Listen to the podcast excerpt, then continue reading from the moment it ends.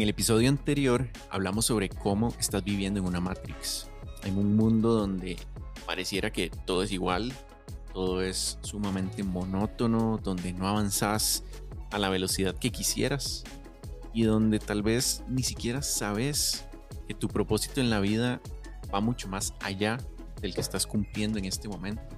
Es como que ves el túnel, pero no ves la luz. Ves el callejón que no tiene salida, pero tienes una venda en los ojos que te impide saber que no tiene salida. Y al final del episodio te dejé como tarea completar una hoja de trabajo cuyo propósito te voy a explicar en un momento. Si no lo escuchaste, por favor, para este y devolvete. Pone el primer episodio, escúchalo completo, hace la tarea y luego te mueves a este episodio. Porque la idea es que vayan conectados y este tal vez no va a tener tanto sentido si no haces la tarea, por lo menos la tarea del primer episodio. Si no me conoces, yo soy Ri y soy el creador de Freelancer CEO. Yo calculo que como el 10% de mi tiempo lo dedico a causar crisis existenciales a otros freelancers. Porque lo que quiero es que realmente cuestiones lo que estás haciendo, cuestiones la forma en la que haces tus cosas, las cosas que pensás, las ideas que tienes en tu cabeza luego con ese cuestionamiento potencies tu pasión. Quiero que saques tus notas de la tarea del episodio anterior y que las repasemos para explicarte cuál es el propósito de cada una de las preguntas que trae el documento. La primera pregunta era sobre las cosas que te diferencian de tus competidores. El propósito de esto es que lo comuniques públicamente y que lo uses como palanca para alcanzar nuevos prospectos. Porque cuando vos sabes cómo te diferencias de tu competencia, vas a poder ser más intencional a la hora de comunicarlo. Entonces, úsalo como impulsador, como palanca, que te ayude a conseguir nuevos prospectos. Nada más como paréntesis, recuerda que un prospecto es un posible cliente y no es cliente porque no te ha pagado. Y eso es un recordatorio importante. Si no te ha dado plata, no es cliente, es solamente un prospecto. La segunda pregunta es las razones por las que los clientes deberían trabajar con vos. Esto lo vas a usar en las conversaciones con tus prospectos, cuando te reunís con un posible cliente y le vas a presentar tus servicios y están negociando para ver si pueden trabajar juntos o no. Y quiero que lo uses para que estos posibles clientes o estos prospectos lo puedan percibir y puedan darse cuenta de que trabajas de una forma distinta. Esa es la razón detrás de esta pregunta. Esto no necesariamente se usa de forma pública, esto deberías usarlo más como herramienta de ventas para cerrar mejores tratos. Con respecto a la tercera pregunta, yo te pedí que hablaras con alguien cercano a vos para que te contara o te dijera algunas cualidades que tenés, algunas cosas que haces bien. Y el propósito de esto es que lo apliques en tu trabajo y en tu relación con tus clientes. Por ejemplo, si esta persona te dijo que sos una persona muy responsable, eso te puede ayudar a impulsar tu negocio porque vos sabes que tal vez en tu industria el promedio de freelancers no son tan responsables como vos. O por ejemplo, que tenés un buen ojo estético. Entonces eso lo puedes usar como para la presentación de documentos o para hacer emails bonitos o para, qué sé yo, que lo uses también como potenciador. Y la última pregunta es, ¿qué le falta a tu vida para ir en la dirección que querés? Esta pregunta, el propósito, es que explores un poquito hacia adentro y que trates de recordar cosas que tal vez siempre has querido hacer, pero que has dejado en el abandono. Es probable que tengas sueños. Yo tengo sueños, estoy seguro que vos también tenés sueños y tal vez están simplemente ocultos o metidos en una caja, en algún lugar en el olvido, pero quiero que los recordes porque este va a ser tu motor y mi recomendación es que hagas un tablero o una pizarra, no sé, como un vision board, como dicen en inglés, y que plasmes eso en esa visión, porque eso de verdad es lo que te va a ayudar a avanzar y te va a motivar a sacar cosas adelante. Porque si vos dejaste de soñar, entonces, ¿qué te mueve? ¿Qué te hace avanzar? ¿Hacia dónde vas? Por ejemplo, a mí me encantaría ir a unas islas que se llaman Feroe, que quedan en Europa, y es un poco complicado ir pero yo lo tengo ahí en mi vision board porque yo sé que eventualmente lo voy a hacer y necesito bastante plata porque además necesito llevarme a mi familia, no puedo ir solo. Entonces requiero de bastante plata para poder ir a este lugar. Entonces, tenerlo ahí y usarlo como motor. Ahora, ¿cómo se cambia tu realidad? Porque ya vimos un poquito de las cosas que podrías estar haciendo mal, vimos un poquito sobre cómo vivís en una Matrix donde todo pareciera que está estancado, pero ¿cómo se cambia eso? Si viste la película, recordarás que hay un momento al inicio, en los primeros 20 minutos, donde se hace una referencia al conejo blanco de Alicia en el País de las Maravillas. Y se le dice a Neo, hey, tenés que seguir al conejo blanco. Eso es lo que sucede en la película. Y entonces, Neo apenas ve el conejo blanco, sabe que tiene que usarlo como guía, sabe que tiene que seguir ese conejo porque hay algo al otro lado que él no sabe todavía, que es muy probable que le traiga las respuestas que está buscando. Entonces, cuando vos tal vez no sabes qué hacer, no sabes cuál es el siguiente paso, no sabes hacia dónde caminar, estás como simplemente caminando en todas direcciones tratando de encontrar la salida del laberinto, es cuando más deberías necesitar un guía o una guía, un mentor, alguien que te acompañe. O tal vez no tiene que ser una persona, puede ser simplemente un manual o un paso a paso, alguien que te ayude a avanzar y ojalá alguien que ya haya pasado por ahí. Solo quiero dejarte un recordatorio en este momento. Cuando los clientes nos buscan es porque tienen un problema y necesitan solucionarlo. Eso es todo. Muchas veces relacionamos problema con cosas negativas y simplemente un problema puede ser una circunstancia que necesitan arreglar y ya. Puede ser que están siendo precavidos porque saben que eventualmente tendrán ese problema que les traerá otros problemas. Quiero que vayamos paso a paso y te voy a ir explicando cómo cambiar esa realidad para poder salir de la Matrix que yo esperaría que salgas al final de estos cuatro episodios. Así que vayamos por el primer paso. Lo primero que quiero que hagas es que cuestiones tu realidad. Eso es todo. Cuestiona tu realidad. No des por sentado que lo que estás haciendo en este momento es la forma correcta de hacerlo. No des por sentado las relaciones que tenés, los amigos que tenés, incluso la familia, las rutinas. Porque la vida puede ser diferente. Entonces, ¿cómo uno se cuestiona esas cosas? Quiero que penses en los hábitos que tenés cuando te levantas en la mañana, ¿qué es lo primero que haces? Lo primero que haces es ver tu teléfono, lo primero que haces es ir al baño, lo primero que haces es desayunar, hacer ejercicio. ¿Qué es lo primero que haces en la mañana? Porque si te darás cuenta, es muy probable que en la mayoría de días del mes hagas exactamente lo mismo en la mañana. Es muy poco probable que un día te levantes y ves el teléfono, otro día te levantes y te vas a una reunión, otro día te levantes y, y te bañas. Generalmente se repite mucho quiero que cuestiones lo que estás comiendo. Quiero que cuestiones el tiempo que estás durmiendo. Quiero que cuestiones el tipo de clientes que tenés. Que cuestiones las compras que estás haciendo. Quiero que te preguntes por qué esto me da ansiedad. ¿Por qué esto me pone triste? ¿Qué es lo que esta actividad que estoy haciendo me pone alegre? O incluso como me pasó a mí, cuando me cuestioné mi realidad me di cuenta que no tenía ni un solo hobby no tenía hobbies. O sea, ¿qué clase de ser humano no tiene hobbies? Pues yo, yo no tenía hobbies. Y eso fue afectando mucho, no solo mi salud física, sino mi salud mental también. Porque entonces no tenía tiempos de desconexión, no tenía tiempos para mí. Y eso lo logré simplemente cuestionando las cosas que estaban sucediendo. Quiero que cuestiones también, por ejemplo, las noticias que consumís, las redes sociales, donde estás siempre. Y ahora que está TikTok tan fuerte, siento que TikTok es una fuente de adicción muy intensa en muchas personas. O sea, hay gente que se mete dos horas, tres horas por día y no sabe cómo salirse. Entonces, cuestiona. Eso es lo primero. Paso número dos. Tienes que decidir qué querés para tu vida. Una vez que ya cuestionaste algunas cosas de lo que está sucediendo con tu vida, quiero que decidas qué es lo que quieres cambiar y cómo eso te va a traer beneficios. Te voy a poner un ejemplo. Si vos comenzas el día revisando tu teléfono, te vas a llenar de dopamina y eso va a afectar mucho el rendimiento al final del día. Como que eso te llena de, de, tanta energía y tanta motivación que una vez que te salgas del teléfono, todo te va a parecer aburrido y desmotivante. Si decidiste, esto es algo que tenés que decidir vos, yo no lo tengo que decidir.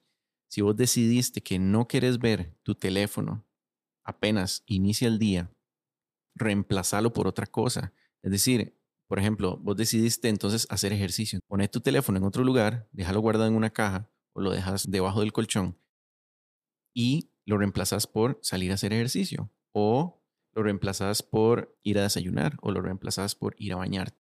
Quiero que decidas lo que quieres para tu vida y a partir de ahí vas a comenzar a cambiar esos hábitos. Ahora, yo te mencioné hace un momento lo del Vision Board. A mí me gusta mucho esa idea porque nos permite estar conectados con nuestro yo del futuro. Si vos me seguís en Instagram, vos sabes que yo hablo bastante sobre mi yo del futuro. El yo del presente toma las decisiones que van a afectar a mi yo del futuro. Ese yo del futuro tiene que ver para atrás y decirle al yo del presente, hey, muchas gracias. Gracias por haber comido bien durante este tiempo. Gracias por haber hecho ejercicio. Gracias por haber tomado esa decisión. Gracias por haber despedido a ese cliente. Gracias por X, Y, Z. Pensá en tu yo del futuro. ¿Cómo se hace un vision board? Bueno, es sumamente sencillo. Primero quiero explicarte qué es. Imagínate un tablero físico o virtual. Lo puedes hacer con tu teléfono, lo puedes hacer en Canva. De hecho, si usas Canva, hay plantillas para eso que ya vienen como listas y vos nada más tenés que reemplazar la información que existe con la tuya. Pero sirve mucho para identificar y tener claras tus metas, tus sueños y además tus intenciones, porque de nada sirve tener metas y sueños si no tenés intenciones. Nos ayuda como a enfocarnos en los valores, en la gratitud, en la escogencia de tu estilo de vida y nos va a servir como herramienta para ser auténticos, para ser congruentes con lo que somos. Porque si no somos congruentes con lo que somos, entonces, ¿qué somos? el Vision Board nos va a ayudar a esto. Y además nos va a ayudar como a generar estas afirmaciones visuales y nos va a mantener los sueños y las metas activas e incluso alcanzables o creíbles para nuestra vida. Ahora, este Vision Board no es como que nos va a hacer nuestra vida perfecta. Por lo menos mi vida no lo es.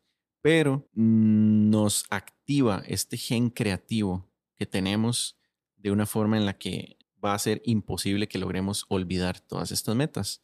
Lo que vas a hacer es lo siguiente, vas a dividir tu vida en todas las áreas que tenés en este momento. Por ejemplo, trabajo, familia, descanso, hobbies, alimentación, o sea, todas las áreas de tu vida que quieras involucrar. No te voy a decir que lo hagas como yo, porque yo tengo una vida bastante distinta a la tuya, es muy probable, pero quiero que hagas unas tres o cuatro áreas de tu vida y a eso le pongas imágenes. Por ejemplo, yo quiero ir a Islas Feroe, como te dije hace un momento. Entonces, yo voy a tomar fotos de Google, las voy a sacar o de cualquier lugar que me encuentre, algún banco de imágenes, y las voy a poner en esta plantilla. Y ese va a ser mi recordatorio.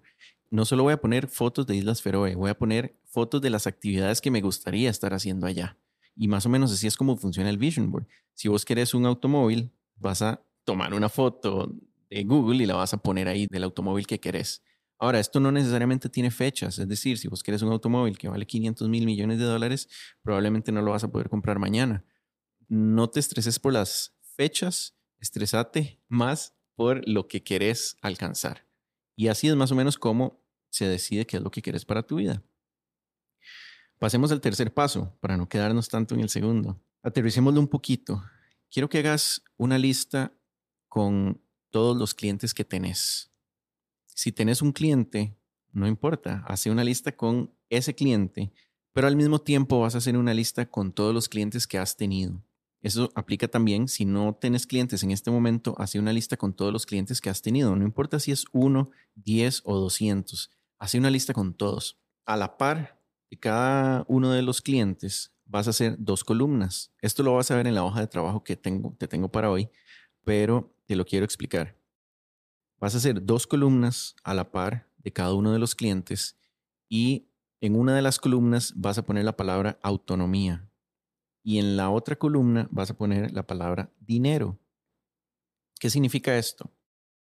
Autonomía se refiere a la libertad que yo puedo tener a la hora de trabajar con dicho cliente. Es decir, que el cliente nos diga, mira, haz lo que quieras, confío en vos, y dale rienda suelta a tu creatividad. Eso es autonomía. Caso contrario, los clientes que están siempre encima de uno, siempre pidiendo cambios, siempre pidiendo que se hagan las cosas como ellos quieren, eso no es autonomía. Te tiene completamente amarrado y amarrada. Entonces, lo vas a clasificar de 1 a 3. Si un cliente te da muchísima libertad para trabajar, le vas a poner un 3. Si no te da libertad de ningún tipo, le vas a poner un 1. Eso es lo que va a suceder en la primera columna. En la segunda columna, la de dinero, lo que vas a hacer es igual, de 1 a 3, clasificar a los clientes y el 3 va a representar un cliente muy buena paga, es decir, un cliente que te paga tiempo, que te paga bien y, que te paga mucho. Ese es el propósito del 3. Y el 1 es el caso contrario. Un cliente que paga mal o que no paga o que paga poco o que se queja mucho o que pide descuento. Le vas a poner un 1.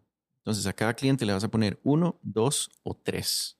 Recuerda que 3 es lo máximo, lo mejor, lo ideal. Si viviéramos en un mundo ideal, todos los clientes tendrían 3 en autonomía y 3 en dinero. Ahora, una vez que tenés esta lista, vas a sacar solamente los que tienen tres en cada columna. Revisa la hoja y trata de sacar los que tienen tres en ambas columnas. Ahora, ¿qué pasa si ninguno tiene tres en ambas columnas? El segundo mejor caso es que tengas dos y dos, o incluso dos en autonomía y tres en dinero, o tres en autonomía y dos en dinero. Es decir, que no tengan ningún uno. Si un cliente tiene un uno, es un cliente que no queremos. Y el propósito de esta lista es que revises cuáles clientes no queremos. Ese es el paso 3. Ahora, el paso 4 es que le vas a decir chao a los clientes que tienen un 1 en autonomía o un 1 en dinero. Le vas a decir, hey, gracias por todo, muchas gracias, largo de aquí. y le vas a decir hola a nuevos clientes. Pero ¿cómo se hace esto? Porque obviamente suena muy fácil, pero quiero que vayamos paso a paso. Lo primero y más importante, no despidas un cliente hoy si no tenés un colchón financiero. Si ese cliente, aunque te pague mal, te está pagando, no lo despidas si necesitas la plata. Primero vas a conseguir un nuevo cliente que te pague mejor y una vez que lo consigas, vas a despedir a ese cliente. Esa es la primera regla. Y la segunda regla es a los clientes actuales que son buenos, que tienen un 2 o un 3, les vas a comenzar a subir el precio a cada uno por aparte. Y vas a hablar con el primer cliente y le vas a decir, mira, a partir de tal fecha, y le pones una fecha, qué sé yo, 30 días o 60 días para que haya un, un margen, a partir de tal fecha te voy a comenzar a cobrar el doble. Y vas a ver qué pasa. Hay clientes que van a decir, ok, muchas gracias, no me sirve, y se van. Y hay otros que van a decir, ok, me sirve, todo bien. Te va a liberar tiempo porque hay clientes que se van a ir y además vas a recibir más dinero porque te van a estar pagando el doble. Esto es un proceso, no tienes que hacerlo todo de hoy para mañana, anda haciéndolo poco a poco. ¿Qué pasa con los clientes que son malos? Este es un tip que te puedo dejar en caso de que quieras despedir un cliente, que ya no quieras trabajar con él, pero no sabes cómo hacer la confrontación o no sabes cómo decirle que ya no quieres trabajar con él. Lo que vas a hacer es aumentarle el precio al triple. Entonces al buen cliente le vas a cobrar el doble y al mal cliente le vas a cobrar el triple. Y de esta forma, el cliente es el que toma la decisión de decir, bueno, este no me sirve, muchas gracias. Y así vos no tenés que tener esa conversación. Y una vez que ya se te libera la agenda, vas a comenzar a recibir nuevos clientes con el nuevo precio, con el precio de los clientes buenos, es decir, cobrando el doble. Esa es una forma muy sencilla de entender, pero que en la práctica requiere Tal cual eso, práctica. Necesitas probar con un cliente y después probar con otro e ir haciendo la migración poquito a poco. Y esto es un proceso tal vez de un par de meses, unos dos meses o tres meses. Incluso si no quieres subir los precios, porque bueno, esto es opcional, yo entiendo que es un poco retador de repente subir los precios al doble o al triple. Lo que vas a hacer es hablar con cada uno de tus clientes y les vas a decir, en los últimos meses mi modelo de negocio ha ido cambiando y se ha ido transformando. Y el problema en el que estoy ahorita es que el servicio que te estamos dando a vos no se alinea con el propósito que queremos para nuestro negocio. Esto lo vas a hacer solo con los clientes que quieres despedir. No lo hagas con los que te quieres dejar. Y una vez que le decís eso, le decís, vamos a hacer un proceso de transición, yo te voy a ayudar a conseguir a mi reemplazo, alguien que te pueda ayudar a seguir avanzando con tu propósito. ¿Y qué te parece si en unos 30 días o 60 días o incluso hasta 90 días, todo va a depender de la relación o el proyecto en el que estés trabajando con estos clientes en este momento, pero que sea lo más suave posible, lo más sutil posible. Y mm, le vas a ayudar a migrar todo a su siguiente proveedor, su siguiente freelancer o su siguiente, no sé, la persona que le va a ayudar a partir de ahora. Los clientes van a agradecer varias cosas. Primero, la comunicación. Segundo, que no lo estás dejando botado o botada. Y tercero, te van a ver como una persona profesional, a pesar de que tal vez la relación no esté bien, a pesar de que tal vez es un cliente que odias, es importante que no lo tomes personal. Esto es algo profesional. Si lo tomas personal, todo se va a arruinar hacerlo lo más profesional que se pueda. Vos tenés que quedar como el más pro de todos, debes quedar como en un pedestal con estos clientes. Y el último paso, el número 5, es más un recordatorio que un paso. Quiero que tengas presente las únicas tres formas de definir un precio. No hay más, son solo estas tres. La primera es por tiempo y materiales. La segunda es por proyecto específico y la tercera es por valor me gustaría que nos enfoquemos en la tercera, pero igual te voy a explicar brevemente cómo funcionan. La primera, por tiempo y materiales, es cuando un posible cliente te pregunta, ¿cuánto me cobras por hacer este trabajo? Bueno, depende, es que yo creo que esto me tomaría siete horas. Ah, bueno, ¿y cuál es tu precio por hora? Ah, son 10 dólares, entonces son 70 dólares, porque son siete horas a 10 dólares la hora, 70 dólares. Ah, ok, listo. Y a eso le agregamos los materiales, que si quieres comprar una fotografía o necesitas comprar algún dispositivo o algo que te ayude a finalizar ese proyecto. Esta es la opción que menos te recomiendo. La segunda opción es que cobres o que definas un precio según el proyecto. Por ejemplo, volviendo al logo, digamos que vos tenés un paquete de logos y decís, bueno, este paquete incluye logotipo con la guía de marca, y cualquier cliente que llegue le vas a cobrar exactamente el mismo precio. ¿Cuál es el problema con esto? Que estás dejando ir plata, porque si aparece un cliente grande y vos tenés los precios definidos, le vas a cobrar muy poquita plata a alguien que sí puede pagar mucha plata. Y eso es uno de los mayores problemas de cobrar por proyecto. La última, que es la que más me gusta, es cobrar por valor. Cobrar por valor tiene que ver con entender cuál es el objetivo que quiere alcanzar este cliente y convertirlo en números. Y el propósito de esto es que el cliente entienda que sin tu trabajo no va a lograr alcanzar las metas que se propone. Si por ejemplo el cliente quiere que en el primer año conseguir 100 eh, mil dólares de ventas y vos le estás cobrando 100 dólares por un trabajo, le estás cobrando el 0.1% de lo que él al final va a generar gracias a tu trabajo. Lo importante es que entendas qué es lo que el cliente considera valioso y a partir de ahí cobrarle. Te voy a poner un ejemplo. Quiero que asumas que yo soy cliente tuyo y vos te dedicas a diseñar logotipos. Siempre pongo el ejemplo de logotipos porque yo soy diseñador, para mí es un poco más fácil. Entonces, yo quiero un logo y vos sabes hacer logos. Sabes cuánto tiempo aproximadamente te toma hacer un logo, pero no sabes qué es lo que yo quiero alcanzar con ese logo. Resulta que estoy creando una marca y es una marca que va a ser muy potente, que va a tener mucho impacto, que va a estar en múltiples países. Pero si vos no me haces esas preguntas, ¿cómo vas a saber qué es lo que yo considero valioso? Y estamos hablando solamente de números, pero ¿qué pasa si yo quiero estar supervisando el proyecto? Una persona que necesita supervisar un proyecto requiere de un proveedor o de un freelancer que le esté reportando todo el tiempo las cosas que está haciendo. ¿O qué pasa si yo soy una persona que está muy, muy, muy ocupada? Yo necesito contratar a un freelancer que tenga todo bajo control y que me diga, no te preocupes, encárgate de tu negocio, yo me encargo de lo que yo sé hacer bien. Y una vez que esté listo, nos reunimos si quieres. Necesitas hacer preguntas para entender qué es lo que el cliente considera valioso. Y por favor, por favor, por favor, usa esto como ancla para subir tus precios. Considera siempre lo que el cliente considera valioso antes de dar un precio. Y recuerda, que lo que para vos es valioso es muy probable que para tu cliente no lo sea. Quien define y quien decide lo que es valioso o no es tu cliente, no vos. En el próximo episodio, lo que quiero es enseñarte los pasos básicos para la interacción con posibles nuevos clientes. Te voy a enseñar algunas técnicas que yo uso que te pueden dar claridad sobre cómo cerrar un trato con un posible cliente, qué preguntas hacer y más o menos cómo llevar la conversación para que obviamente puedas sacar el máximo provecho posible y la mayor cantidad de plata que se pueda. Además te voy a dejar una hoja de trabajo para que la vayas completando con base en lo que vimos en este episodio. Así que nos vemos en el próximo capítulo mañana. Que estés muy bien.